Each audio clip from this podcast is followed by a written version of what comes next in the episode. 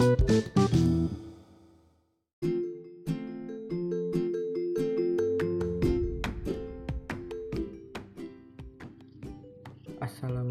warahmatullahi wabarakatuh.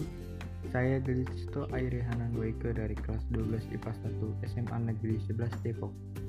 Kali ini saya akan membahas tentang peranan bioteknologi dalam menangani pandemi virus corona.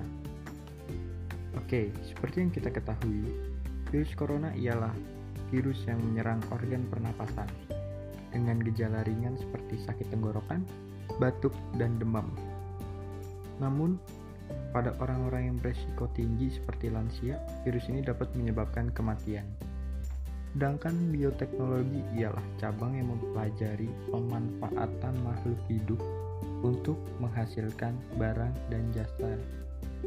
Bioteknologi ini dapat kita pakai untuk mengatasi virus corona dengan cara membuat vaksin.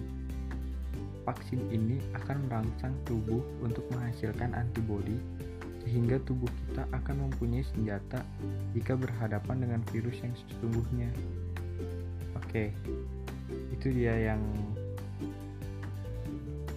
saya bahas tentang peranan bioteknologi dalam menangani pandemi virus corona.